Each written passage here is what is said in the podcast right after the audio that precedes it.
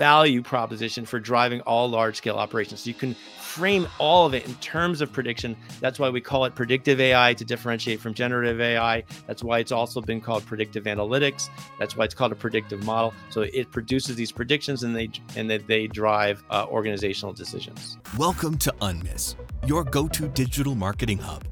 I'm Anatoly Ulitovskyi, here with expert tips and exclusive chats to boost your online game. Let's get started. Hello, good people. Welcome to our show. Hello, bad people. Welcome to our show. Hello. All are all are welcome. Yeah, hello, welcome anyone who wanna learn more about AI because it's tough to ignore this topic today. That was simple yesterday, impossible tomorrow. I think it's a must-have. You need to think how to adapt AI technology, and if you ignore this tool, this tool will ignore you. And according to data, five percent of content marketers, creators uh, lost their jobs when ChatGPT appeared it's a lot 5% it's not because of this tool it's because someone can adapt and use this tool to replace people who ignore this tool. So I think it's very important to think how to navigate AI, how to get great results. Personally, I I got a lot of results with ChatGPT, with other AI tools because we have 11,000 tools today. It's not only ChatGPT, you can use many different tools. It depends on your projects, goals, and many other things. I'm so excited to discuss this topic with Eric Siegel. How are you? Great, Anatoly. Thanks so much for having me. Oh, big pleasure. Big pleasure. I want to learn more about AI and I play a lot with this tool. I speak with ChatGPT more often than with my wife, and I know your wife is Ukrainian. Probably you can do it as well. So I, I love my wife. Uh, don't make me wrong, but I love uh, ChatGPT as well to ask, to test, to uh, analyze different formats. And I found one interesting thing. You need to understand the topic. You need to know how to write. If you know how to write, if you know the topic, you can get great results. If you think that tool will decide all your problems, it's a big mistake. You need to understand how it works. Eric, before we start, just tell more about yourself, experience, background, and anything that can help our listeners to learn more about you. Sure. Um, I've been I, so. By the way, I actually love my wife a lot more than ChatGPT, although it's definitely cool. Um, I've been in the field of machine learning for more than 30 years. I've been an independent consultant for 20. And at Columbia University, I was a professor where I taught the graduate courses in AI and machine learning. Now, machine learning is a concrete technology that um, has incredible value learning from data to predict, improves all the large scale operations of organizations in general, or has the potential to. Um, whereas AI is a bit of an amorphous term that can be used to mean a lot of different things. And the thing that we see in the press these days the most is about large language models and other kinds of generative AI like ChatGPT, um, which is amazing, but it's sort of a whole nother thing that the world's just starting to figure out how to understand its limitations, despite it seeming so human like in a certain way. Um, while the established use cases, and this is where I'd like to kind of pivot from the main focus we see in the press today, is predictive applications rather than generative. So, generative means it's generating new content, writing, images, a lot of value there. As so long as you consider it just a first draft, there always needs to be that human in the loop that evaluates whether it, it, it's sufficient, how much it needs to be edited, and whether it's correct. That's one of the other things I like about my wife better than ChatGPT is she doesn't lie. uh, I, I think uh, ChatGPT can lie, but if you know the topic, you can understand if it's lie or not, if it's accurate, wrong data. And for example, when my brothers ask me to help to create, generate content about accounting niches, I failed I, I couldn't do it because I'm not the best expert in accounting and far away from that. And uh, but I can do with marketing, with other niches. And um, I think if you know the topic, you can check uh, results. And for example, uh, we edit a lot on ChatGPT our press releases, and we got mentions on CNN, Bloomberg, Business Insider. Basically, we even save uh, plus three million dollars for one project you know uh, because we started to write press releases themselves uh, before that we paid to pr agencies six thousand dollars for one press release to write and distribute. And but we learn how it works. And today we can edit content on ChatGPT. Basically, we write a bad copy, then ask ChatGPT, please edit. If CNN can accept such press release, it means quality. You know, you can't cheat CNN. You don't. It's, it's almost impossible.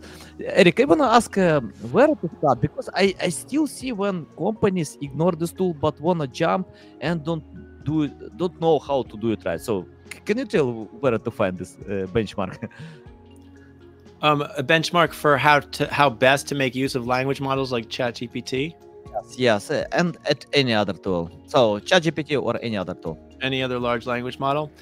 So I'm I'm I'm actually I feel that my role in the industry is to ca- is to throw caution. I think that these tools are potentially extremely valuable and extremely useful, but I think there's a really big gap between how they're portrayed in media and the expectations, at least how where they're headed in the near term, compared to the reality. Um, they are seemingly human-like, and if you do consider them just a first draft, and you are knowledgeable enough to know whether it's correct or that you do the proper research, having something write a first draft is extremely valuable. But there's a big difference between that and the general narrative that we're headed towards AGI, artificial general intelligence, which is a very easy um, misunderstanding to, to have about the situation because these language models are so incredibly seemingly human like in a way that is astounding and actually has having spent six years in um, a natural language processing research group at Columbia University before I was uh, a professor there. Um, I never thought I'd see what these things can do in my lifetime. So I'm very excited and amazed by them. But I feel that the world is a little bit too amazed. The fact that they're so seemingly human like doesn't mean that they're approaching or even taking steps towards general human level reasoning and capabilities in general, that they'd be able to take on roles, jobs, tasks the, at a human level in a fully autonomous way. Whereas my pivot would be hey, look, one antidote to all the woes and potentially misleading expectations. Again, not to cut down the value, but to try to bridge the gap between actual value and that portrayed or misunderstood in in in, in the media. Um, an antidote to that is to not forget that potentially your greatest wins would be from predictive applications, predictive AI, predictive analytics, whatever you want to call it. You're using machine learning as generative AI does but in order to target decisions, run all your large scale operations, such as who to market to, which transaction to audit for fraud, who to approve for a credit application, which ad to display, which satellite to investigate is potentially running out of battery, where to drill for potential oil, et cetera, et cetera. All large scale operations are made of decisions. Business is a numbers game. And the way to play that numbers game more effectively, tip the odds in your favor are the established use cases of machine learning known as predictive use cases. At least we should call it that now to differentiate it from generative. I've been in the field for 30 years, so naturally, the more long term established area, it's older, but it's not old school. There's still a great deal of untapped value in that area um, because this is where you stand to improve all the existing large scale operations of an organization and it, it's the it's the topic of my new book the ai playbook which presents a, a framework for making sure that these projects successfully launch and actually deliver value it's also the topic of a harvard business review article that just came out this morning it's uh, the article is called uh, getting machine learning projects from idea to execution. You can find that Harvard Business Review. That's adapted from the book, so you can get a good dose right now uh, of the book's content um, immediately right there on Harvard Business Review. Wow, wow, love it, love it. Eric, uh, can you tell more about your book? And uh, you know, uh, I love reading books. It's my the best format ever. I, I like other formats, but books bring more value, uh, knowledge uh, from my experience.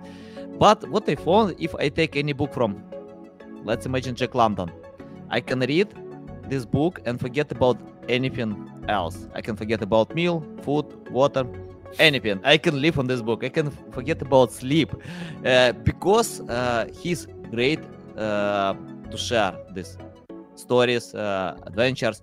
But about business books, I can't get the same experience. Uh, it's and many business books uh, that bring value. I don't want to deny it, but it's boring to read. You know. oh you yeah. Read, yeah, yeah. You, Yeah, you- yeah. you know. No, no, Ye- I'm not. I'm not one of those uh, people who churn out a book every year. I do a book every 11 years. This is my second book. First book was a bestseller called Predictive Analytics, which is basically uh, a um, synonym for machine learning for enterprise projects and ma- using machine learning. Um, it was a bestseller. It's been adopted at hundreds of universities, but it doesn't read like a textbook. And my new book's the Mhm. same. It's anecdotally driven. There's some riveting, dramatic case studies from UPS, FICO, and some of my own stories, both for failures and successes, with some prominent dot coms.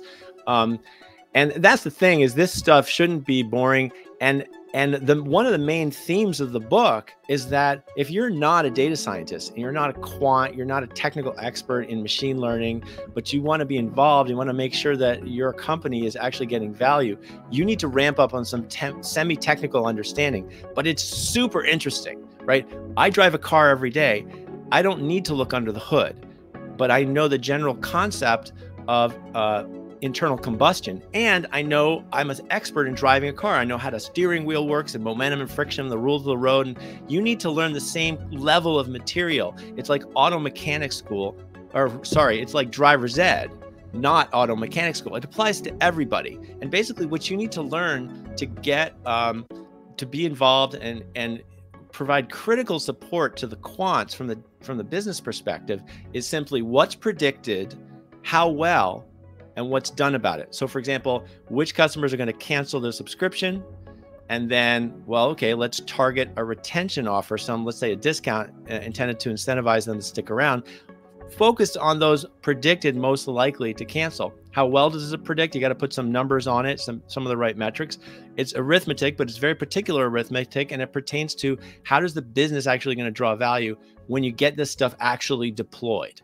So what I'm working hard here at is bridging what right now is this unnecessary but very costly divide between the business side and the technical side. And one important part of that is to have that semi-technical understanding as a pervasive rudimentary amount of information. You know, it's much simpler than high school algebra, but a heck of a lot more interesting, accessible, um, and and and totally relevant, pertinent to what it means for large organs or sorry, for any size organization, if it's a large enough process that's conducting to use science to improve operations. All the large main things we do as organizations across industry sectors. So, you know, the, the other thing we all need to get on the same page is what's the process? I don't mean the technical process, I mean the business process. I have I'm presenting a concept called BizML. It's the framework, it's the titular playbook of my new book, the AI playbook. And it's a six-step process that culminates with deployment, but the first step is to define what that deployment should be so that you're very business focused across the whole project, not just considering this a number crunching project or a, a modeling, a statistical modeling pro- project, you know, a data science project, but a business project that uses those quantitative tools and capabilities to an end of actually improving organizational processes. Wow, wow! I'm going to read your book. You know, you convinced me. Okay, awesome. I, I think you can you can convince my audience as well, guys. You can find the link to this book, um, and you convinced me because you mentioned that you uh, share your uh, failures and successes. I think uh, you can't get results without failing. And for example, I mentioned about PR.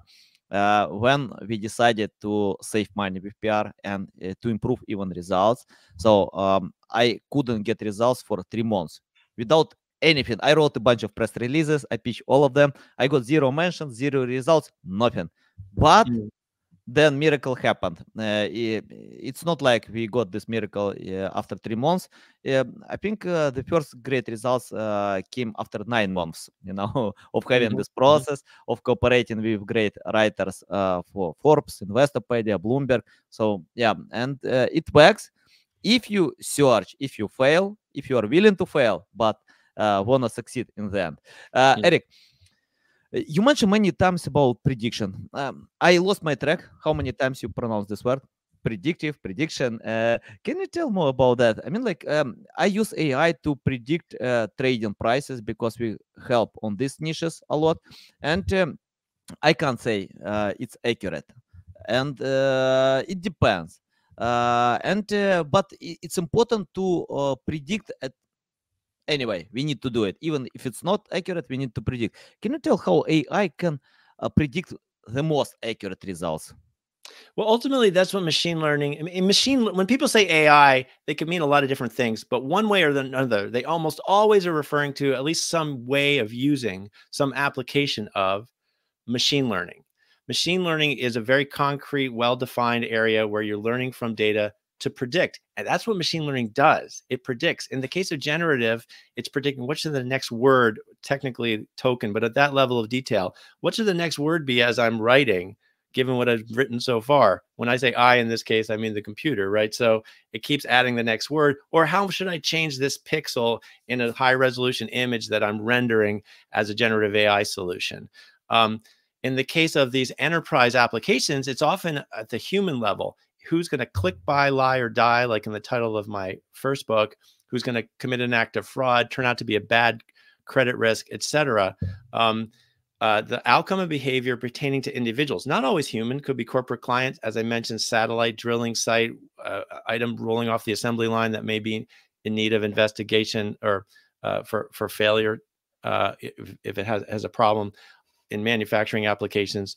Um, so prediction is the holy grail for driving large scale operations, right? That's what we want. Now, we don't have a crystal ball we don't have clairvoyance as human humans and we can't expect computers to have it either but what, what you can do is predict better than guessing and typically better than than humans it's the best of science to do that it's data driven prediction that's what you get that's the functional purpose of machine learning we use the word predict a little more broadly in the industry we're saying we it also applies to things that uh, are sort of uh, you're, you're putting a category is this transaction fraudulent? You're predicting whether it's fraudulent. Does this healthcare patient have this disease? You're predicting whether they have the disease. So, not actually predicting the future, but it's the same concept. You're ascertaining an unknown. But since we don't have a magic crystal ball, what we do is produce probabilities. And a probability is a number between zero and 100 or between zero and one, same thing, that's saying how, how likely it is to have this certain outcome or behavior. So be, at least we're in a sense uh, quantifying the confidence that this is what's going to happen on a case per case basis. And those predictions directly inform which individual to market to, to investigate for fraud, to, to incarcerate, set up in a date, or medicate, right? Any and all large scale operations, very much it's been deployed and that's why it's the thing that you get from machine learning is called a predictive model. It's the thing learned from data. It's the thing that now can produce this predictions. Another area is what you mentioned, black box trading. Like, are is this stock going to go up or down? Should I buy or hold? Um, or sell, right? To drive decision. In all cases, you're trying to make these predictions to drive decisions. And yeah, technically, really, it's just probabilities we don't brand the field. And I say this wasn't my choice, but I think the industry's got a natural tendency not to call this statistics or probabilities because those have traditionally been applied in more arcane ways and they are not taught in a very interesting way. They feel really boring, but this is anything but boring. This is how you pierce the veil between now and the future. Putting odds on the future is the ultimate uh, value proposition for driving all large scale operations. So you can frame all of it in terms of prediction. That's why we call it predictive AI to differentiate from generative AI. That's why it's also been called predictive analytics. That's why it's called a predictive model. So it produces these predictions and they and that they drive uh, organizational decisions. Mm-hmm. Yeah, and uh, I want to ask uh, about uh, organizational decisions uh, after getting this data. You mentioned about uh, fraud that AI can predict the number of fraud. By, by the way, I have my crystal ball, but it's not working. I tried a few times with crypto. Uh, when I felt that crypto will go up, it went down. so, but anyway, I don't put all eggs in one basket. And I'm interested about okay, if you get this data, it's uh, let's imagine that data will show that probable probably we get high fraud. I don't know, uh, or any uh, something like this. Uh, what kind of activities you can do to get this data? I mean, like you cooperate with security teams uh, who can help to, uh, I don't know, to fill this gap, or any tips about that? Well, the availability of data is key, right? Mm-hmm. The, the value proposition, it, you know, for any of these enterprise projects that are predictive is that you need to have the right data from which to learn and then a use case. So, mm-hmm. is this more, more likely than average to be fraudulent? Maybe we should hold or audit this transaction. Is this customer likely to buy? Let's spend two dollars sending them a brochure for targeting direct marketing. Um, so you you've kind of that's what defines the use case is what's predicted and what's done about it. Then you have to have enough example uh, data points often from historical data where you know history has spoken. You know who did or didn't cancel, who did or didn't commit fraud, which transactions turned out to be fraud, who did or didn't respond and purchase, click on an ad, click buy, lie, or die, all the outcomes. You have that historical information from which to learn, in which case you don't need any extra large scale manual effort labeling the data. In the more uh, uh, in other applications, you know, you have to label it, say, hey, this is a picture that does have a traffic light and this one does not. If you're trying to detect traffic lights, for example, this radiology image does convey a certain medical diagnosis. This, this one does not. In that case, the data is more expensive. But either way, um, it turns out that you typically have for an existing operation that you know, large scale, and therefore it really stands to benefit by optimizing by way of these predictions. Mm-hmm. the great news is it's it's a self-evident fact. That also means you probably have a good amount of data from which to learn historical cases, both positive and negative, just as a matter of conducting business. The logs, the the um, the the uh, interactions, all all the transactions, they've been logged, they've been recorded. That's why everyone was so excited about big data. We used to call it that, right? The big there was the excitement about it because data is an encoding of experience. It's a collection of things that's happened from which it's possible to learn how to predict, and predict is the most actionable thing you can get out of anal- analytics. Mm-hmm. And uh, how you collect this data to feed AI with this data? I mean, like, do you use own data or uh, use uh, third-party data from online studies, tools? Any tips about that? I mean, you start with your own internal data. Typically, typically the mm-hmm. the value proposition. Now, there's plenty of exceptions where there's sort of uh, one size fits all models like the FICO score, and in fact, fraud detection also offered by FICO. All the banks uh, controlling two thirds of the world's credit cards and 90% in the U.S. and the U- and, and Europe uh, are for every single transaction using this one leading fraud detection model from FICO uh, to screen in real time whether to authorize the credit card or, or other kind of payment card transaction. Um, but in general, for most projects, you're making your own internal homegrown model over your own internal data. And in that way, you're creating a model that's very much specialized, customized, and to your particular list of of prospects or existing customers and the behavior that you're observing and how things are working out for your business. So it's very much specialized. Now you can augment that data with third party external data. Often you start without even doing that. That's an additional expense and more complexity. It turns out that data is predictive. It's very predictive because it it's an encoding of links, right? People have who have these certain demographics and these certain behavioral historical attributes are going to tend you know people who buy a, a lot of this are also going to buy a lot of that. All these kinds of correlations come through. Those are the building blocks of a predictive model. It makes the discoveries based on the his, history and is optimizing that.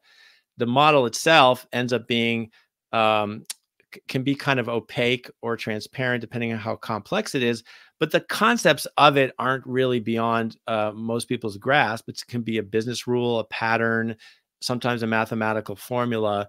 But one way or what, another, it's encapsulated or discovered trends or patterns from history that turn out to pan out in the future over unseen cases. So in that sense, it's truly learned something that applies in general. And that's where you've got success, where you've got a viable model, so long as you put it into operation and start acting on it. Um, so yeah. So did I answer, did I answer your question? Yeah, yeah, you answered. Uh, and you know about security, I think it's a must-have. Even if if AI can show low possible fraud scam uh, I know how it's tough to uh, when someone can hack your website and i got this experience a few times we oh, lost really? a lot of money a lot of resources yeah. and it's tough to recover and for me it's better to uh, prepare any project security measurement anything uh, anti uh, anti malware uh, different tools and uh, for example if even i don't understand. I mean like uh, uh, why we need to predict the fraud? Uh, possibility if security or almost all big companies have the security measurement we have tools we have teams who can support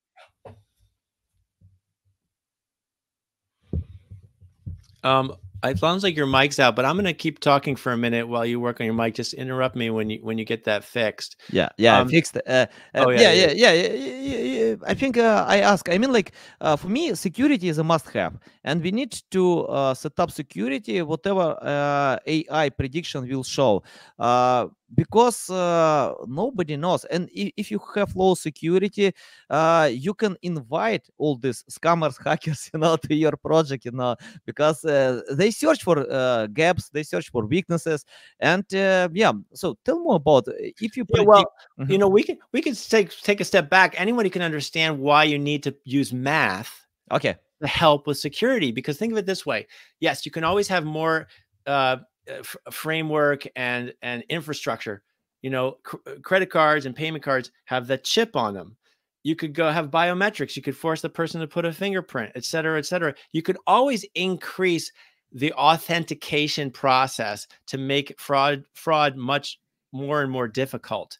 But as you do that there's a couple issues. One is it becomes less convenient and mm-hmm. it turns out that a certain tolerance for fraud as as as tasteless as it is, as costly as it is, um, is sort of can be better in terms of commerce because you're increasing convenience. But the other thing is that there's just never a sure thing. I mean, somebody can just physically steal your card. You want to allow for online transactions where there's no biometrics or chip present, um, those, those kinds of things. You're going to have situations where, uh, uh, you know, red hats, people who are are malicious and are basically thieves, are performing um, unauthorized transactions. We're not going to get away from that.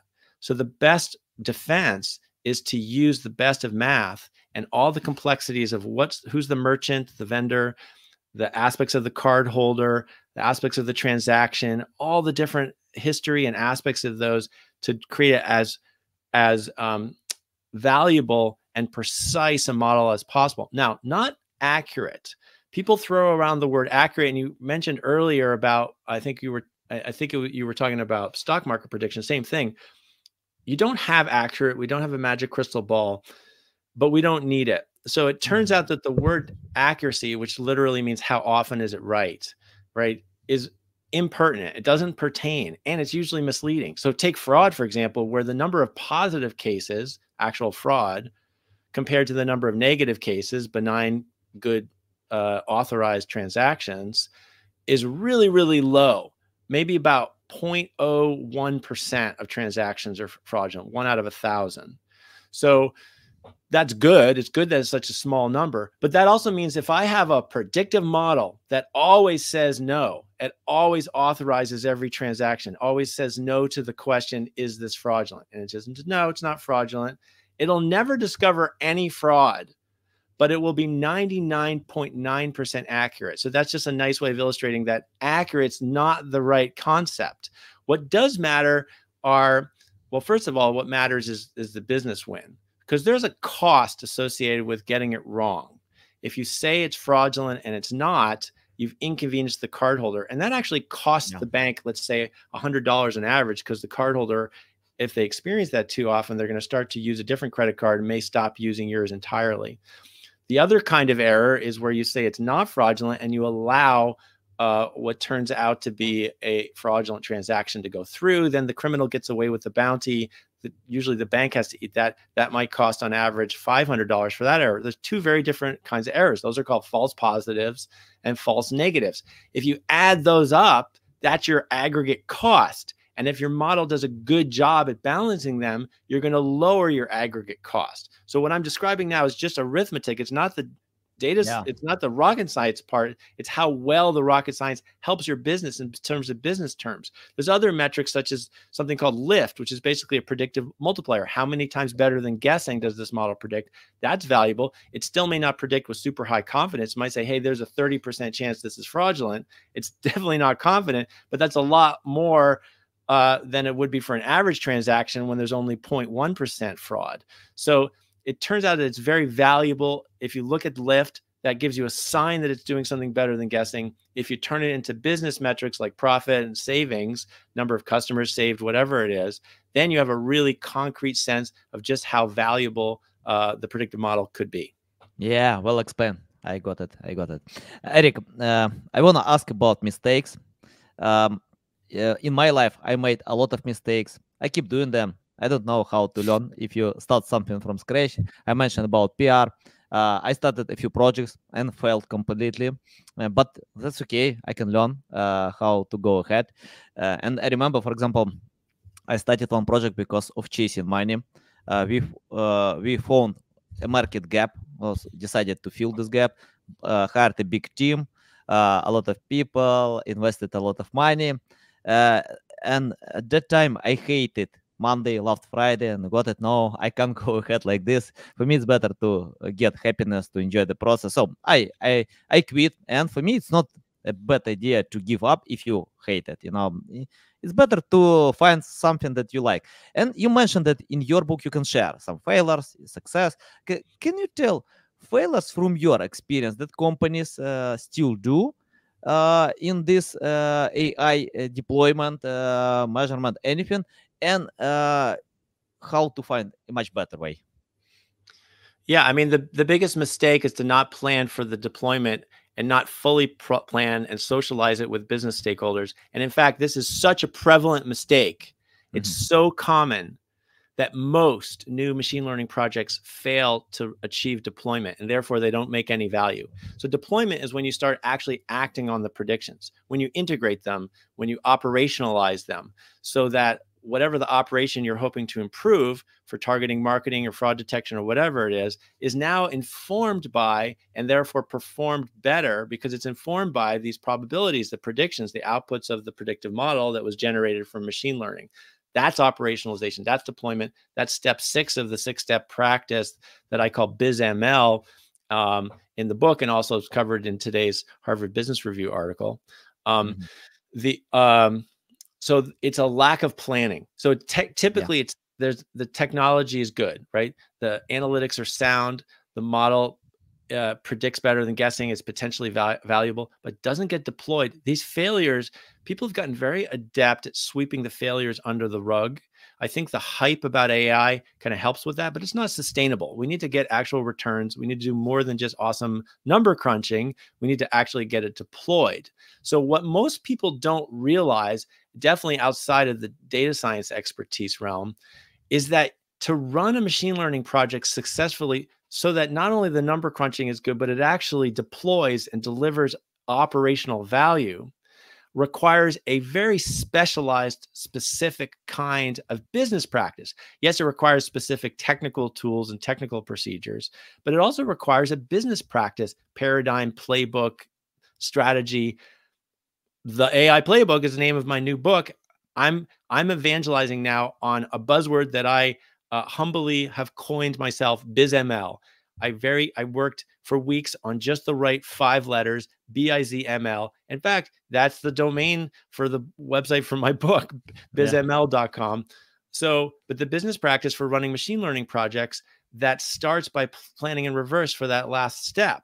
Um, and it in, and in the the critical aspect of this process of the six steps is that it's deeply collaborative bringing together the data scientists and the business stakeholder let's say the line of business manager whoever's in charge of improving the operations that are meant to be improved by machine learning. So the data scientist isn't just doing number crunching alone in a cubicle but that the work of their labor gets deployed. This also brings mm-hmm. data scientists a little bit out of their comfort zone to make this adjustment and improvement because they need to interface more with the business. It's got to be deeply collaborative.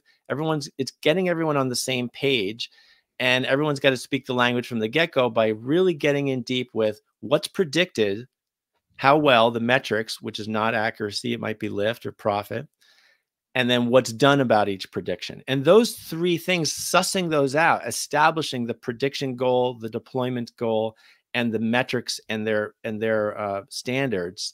Those are the first three of six steps. It's like a pre-production stage to get everybody on the right page. And then the other three steps are what machine learning always entails, which is prepare the data, train the model over the data, and then deploy it. That culminates with deployment. You do need to continue to monitor afterwards moving forward. But right now, we're talking about let's get a process that at least gets models deployed, where most of them today fail to get deployed. Yeah, awesome, awesome. Love it, love it. Eric, uh, I have a bunch of questions, but uh, I will ask two questions and uh, uh I want to uh, ask others who are listening to this podcast. You can reach out to Eric uh, on uh, social media. I will leave all links to website, the book in the description below. So basically, you can reach out and ask if you have a lot more questions because I have these questions. I'm going to follow Eric to read his book and then I can reply to get replies to these questions. And um, my final two questions about your experience. What I found that we usually get great results with uh, companies that understand what we do. Basically, we help with marketing, content creation. But if I see that uh, lack of knowledge, I usually tell them, take my course, learn on Google, YouTube. It, does, it doesn't matter. Just learn. Get the basic. If you understand the basic, uh, then you know why we need to create high quality content, why we need to uh, use uh, white hat SEO, different insights. Uh, it works. And also I have students in my network who are looking for way to learn from scratch. Uh, considering that we have AI today, many other uh, technologies. So I want to ask you if you start today without any skills, knowledge, experience, it's your first day in this AI deployment. You know that AI exists from Terminator, Matrix, and other movies, but you have no idea how it works. So, what will you do if you need to learn everything from scratch? Well, actually, that's the very much the intention of both of my books and my online course.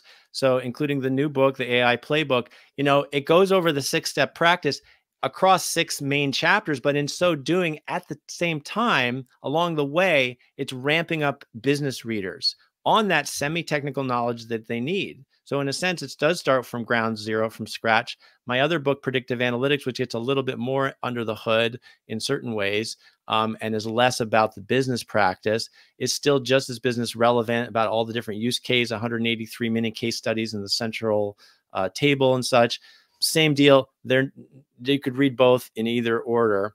And I do have an online course which covers the material in both books. If you've got a few months to take a long, uh, big online course, it's a course series of three courses actually that you get from, uh, and it's called Machine Learning Leadership and Practice End to End Mastery. That's at uh, machinelearning.courses, and uh, my book's bizml.com. Wow, wow. Okay, guys, you can find a link to the course, to the book in the description. And my final question, uh, yeah, we, we discussed about prediction, and I want to ask your prediction about the future. Uh, technologies are growing fast. Many things are coming. Apple is going to launch this uh, headset. I don't know, augmented reality. Many things are going, and we need to adapt. We need to adapt because uh, I'm on the second stage. I can't create ChatGPT, but I can use ChatGPT and other tools. So, uh, your prediction about the future and how we can adapt to this possible future. Wow. Well, I think learning. I think that people need to stop being afraid of of, of actually getting into the technology. Language models are so friendly because you literally don't need to know anything, right? You just and if anybody out there has not tried one of them like ChatGPT and you've never just actually tried typing a conversation with them, there's no reason not to. And that's sort of the whole point is it's communicating in what we call natural language to differentiate from computer languages like like C++ and, and Python. Um, it's just it'll you can do whatever you want and it'll respond accordingly. It may not respond you'll get disappointed eventually because it doesn't have higher level human functioning nearly on the scale of what humans can do but it's amazing and it's very interesting and oftentimes very very valuable. When it comes to predictive applications if you're a business stakeholder and you're not planning to become a data scientist you don't have to get hands on with it but you do have to learn you know how to drive a car in order to drive yourself and you need to learn how to drive a machine learning project if you're going to contribute to its successful deployment at a, a, company and it needs you. Machine learning projects more than anything else need business side stakeholders to contribute collaborate deeply after having ramped up on some te- semi-technical fascinating engaging information about how it works and how it delivers value exactly how well it works what are the right numbers a real concrete sense of how the predictions actually integrate and make a change to operations you got to get concrete. You can't just sort of say hey that's somebody else's job. It's your job. If you're at the business and you care about how the business operates. So that's a culture change. It's a long time coming. Absolutely critical get into some of the details. Don't be afraid of the technology and some of the details. Wow, nice. Thank you. Thank you, Eric. It's a big pleasure to get on my show, to learn from you. I love these valuable bombs. Thanks for sharing. Tell yeah. the best way how to keep learning from you, how to reach out to you, how to follow you. Sure. Yeah. So it was great having uh, having this opportunity to talk to your audience. I really appreciate the opportunity. Um, again, my book is bizml, B-I-Z-M-L.com. I'm easy to find on LinkedIn, Eric Siegel. Uh, my my Twitter is predict analytic. Um, but all the information you can find on like my bio page and, and such on the book's website at bizml.com. Nice. Guys, you can find all links uh, to social media accounts, to the book in the description below. Listen us on Apple, Google, Spotify. Thanks again for your time. Love it. So valuable. You know how to share value. I love to learn something new, and I recommend to anyone to follow uh, Eric because you can see a lot of valuable insights. Okay, guys, love you. See you. Thanks for tuning in to Unmiss. Enjoyed the show? Drop us a review on your favorite platform and help us spread the digital marketing wisdom. See you next episode.